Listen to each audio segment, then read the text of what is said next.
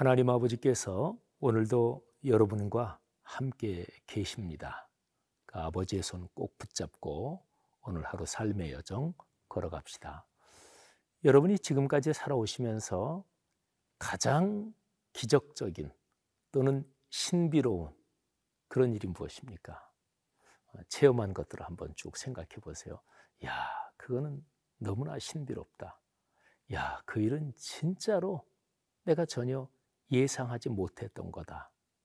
그런 거를 마음에 꽉 깨닫고 감동하고 감격하고 그리고 야, 우리 아버지 하나님은 역시 놀라운 분이다. 그렇게 체험한 사건 그게 무엇입니까?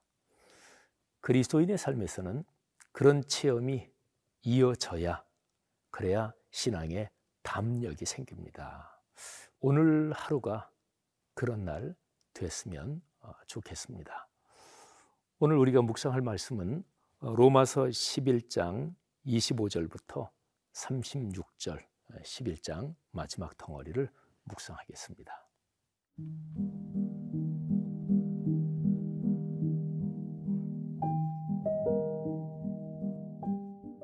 로마서 11장 25절에서 36절 말씀입니다. 형제들아 너희가 스스로 지혜 있다 하면서 이 신비를 너희가 모르기를 내가 원하지 아니하노니. 이 신비는 이방인의 충만한 수가 들어오기까지 이스라엘의 덜어는 우둔하게 된 것이라.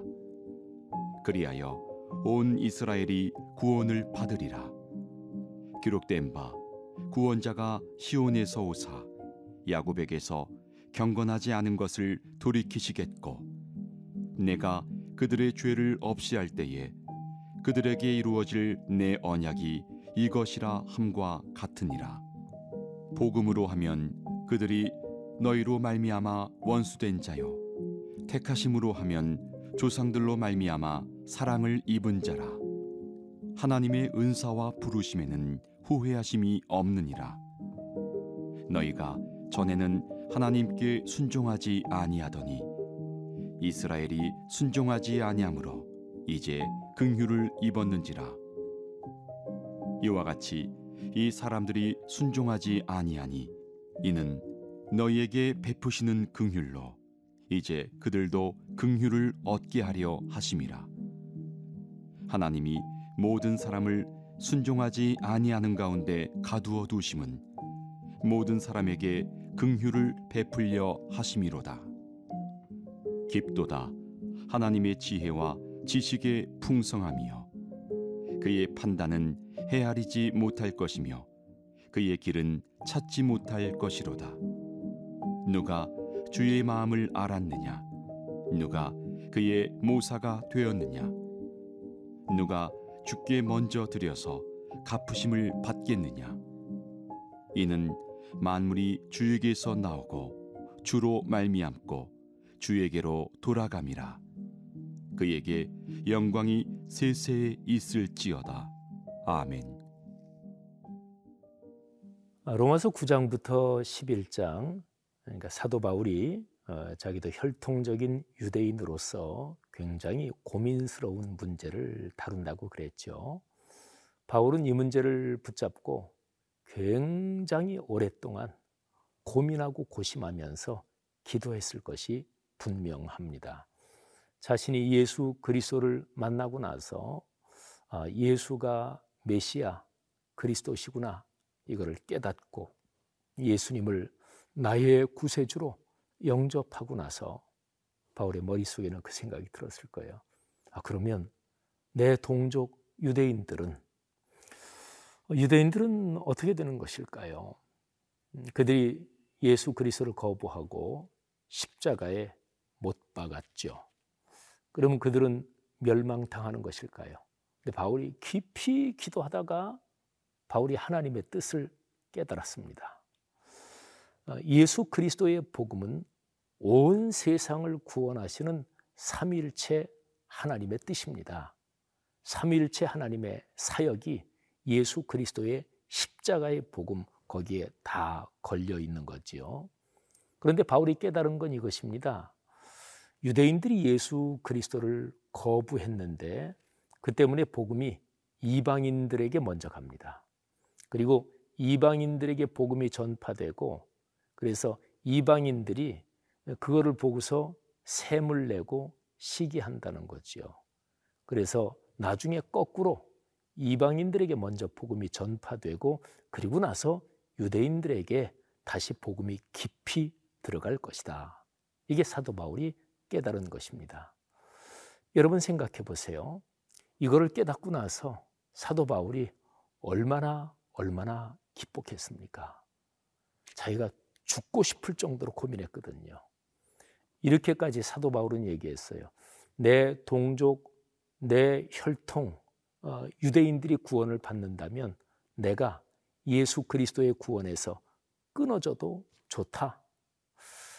여러분 그리스도인은 세상에 살면서 양보하고 또 다른 사람 먼저 가시라 그러고 어떤 거는 희생하고 포기하고 그런데 사실은 예수 그리스도 안에 있는 구원 그거는 양보의 대상이 아닙니다.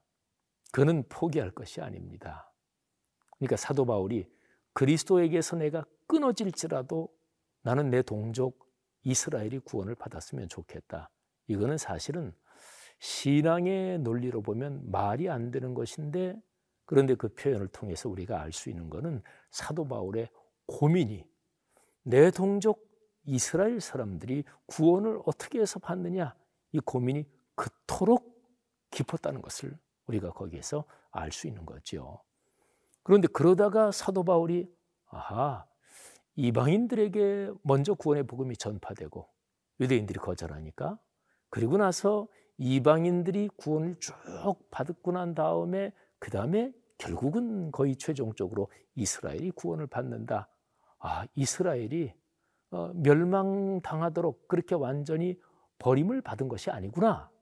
이 생각을 깨닫고 사도 바울이 얼마나 얼마나 감격했을까요?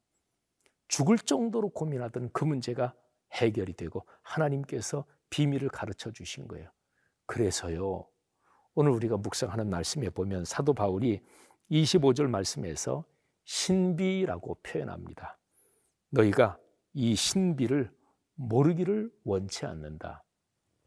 로마서는 이방인 교회 쓴 편지라 그랬죠. 그러니까 이방인 교회들이 유대인들의 구원 문제를 가슴에 품고 여러분이 기도해야 된다. 여러분이 교만하면 안 된다. 하나님께서 여러분에게 구원을 주셨는데, 근데 여러분을 통해서 다시 유대인들에게 또는 여러분을 통해서 여러분 주변의 다른 민족들에게 복음이 전파되어야 된다. 이제 그 메시지를 하는 거죠. 그러면서 이 신비 이거를 여러분이 모르면 안 된다. 이렇게 바울은 얘기하고 있는 거죠. 신비 중에서 가장 위대한 신비는 구원에 관련된 신비입니다. 가장 큰 기적은 예수 그리스도의 복음을 통해서 사람이 구원을 받는 그 일이 가장 커다란 기적입니다. 여러분과 제가 그래서 하나님의 자녀가 됐잖아요. 우리를 통해서 다른 사람에게 또 이 기적, 이 신비, 이 비밀이 전파되기를 바랍니다.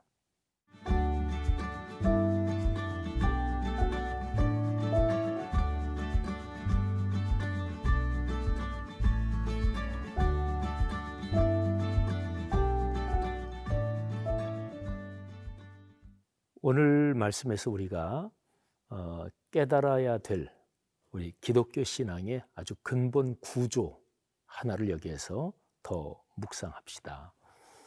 하나님이 사람을 창조하실 때 위로는 하나님을 예배하는 존재로 창조하셨습니다. 그래서 사람은 근본적으로 예배자입니다. 그리고 옆으로는 다른 사람들과의 관계에서는 더불어 살도록 창조하셨습니다. 그러니까 동반자로 창조하신 거지요.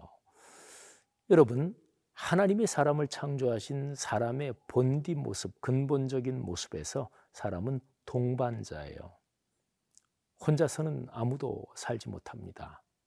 그리고 다른 사람은 어찌 되든지 간에 나만 혼자 잘 산다. 그런 건 없습니다.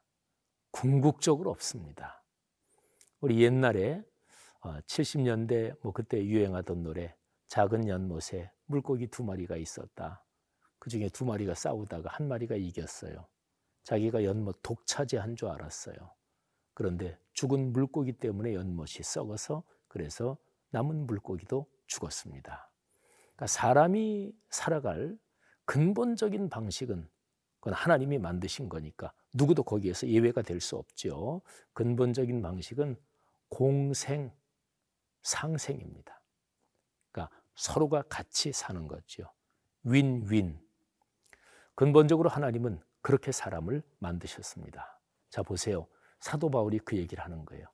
유대인, 그리고 비유대인. 이거를 이방인이죠. 유대인 외에는 몽땅 다 이방인이니까. 근데 그 당시에 이스라엘, 유대인의 사고 방식에 그 거기에서 유대인만 선택됐고 유대인만 거룩하고 다른 모든 민족은 다 나중에 지옥의 땔감으로 쓰기 위해서 하나님이 창조하셨다고 봤고 다른 모든 민족들은 다 불결하다고 봤거든요. 이게 유대인들의 기본적인 사고 방식이었어요. 하나님의 뜻을 오해한 거지요. 근데 사도 바울이 깊이 기도하가 깨달은 것은 아 유대인 비유대인 이 양자가 서로가 같이 상생하는구나 뗄 수 없구나 한쪽이 죽으면 다른 쪽도 죽어요. 한쪽이 살고 다른 쪽도 같이 사는 거예요. 이방인들에게 구원의 복음이 전파되고 그리고 유대인들도 결국은 구원을 받고 그리고 이방인들에게서 구원의 복음이 전파될 때 먼저 구원의 복음을 들은 사람들이 또 다른 민족에게 구원의 복음을 전하고 이게 기독교적인 삶의 방식입니다. 사도 바울은 이것을 깨닫고 감격을 했어요. 하, 놀랍다. 하나님의 섭리가. 그런데 자기가 깨달은 이 하나님의 섭리를 어, 로마에 있는 이방인 그리스도인 그러니까 다른 사람들에게 편지로 쭉 전하면서 자기 스스로 다시 한번 감동하고 감격합니다. 그래서 로마서 11장 맨 마지막에 사도 바울이 쭉 편지를 쓰고 하다가 스스로 다시 한번 진짜 놀랍다. 하나님의 오묘한 섭리를 그 누구도 다 알 수 없다. 그러면서 감격하면서 외치는 스스로 감탄하면서 고백하는 말이 11장 맨 마지막에 나와요. 한번 들어보세요. 깊도다. 하나님의 지혜와 지식의 풍성하며 그의 판단은 헤아리지 못할 것이며 그의 길은 찾지 못할 것이로다. 누가 주의 마음을 알았느냐? 누가 그의 모사가 되었느냐? 누가 주께 먼저 드려서 갚으심을 받겠느냐? 만물이 주에게서 나오고 주로 말미암고 주에게로 돌아간다. 그에게 영광이 세세토록 있을지어다. 아멘. 가장 행복한 삶은 네, 감동하고 감격하는 그런 삶입니다. 하나님 때문에 감동하고 감격하는 그리고 하나님이 우리에게 보여주시는 그 비밀 신비 놀라운 기적 때문에 감격하는 여러분의 삶이 되시기를 주님의 이름으로 축복합니다.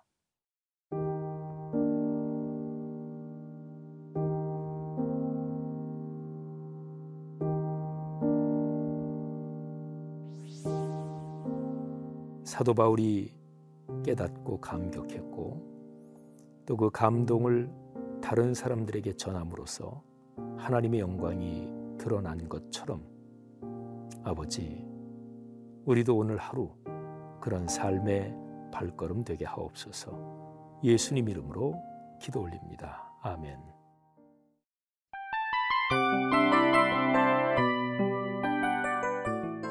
이 프로그램은 청취자 여러분의 소중한 후원으로 제작됩니다.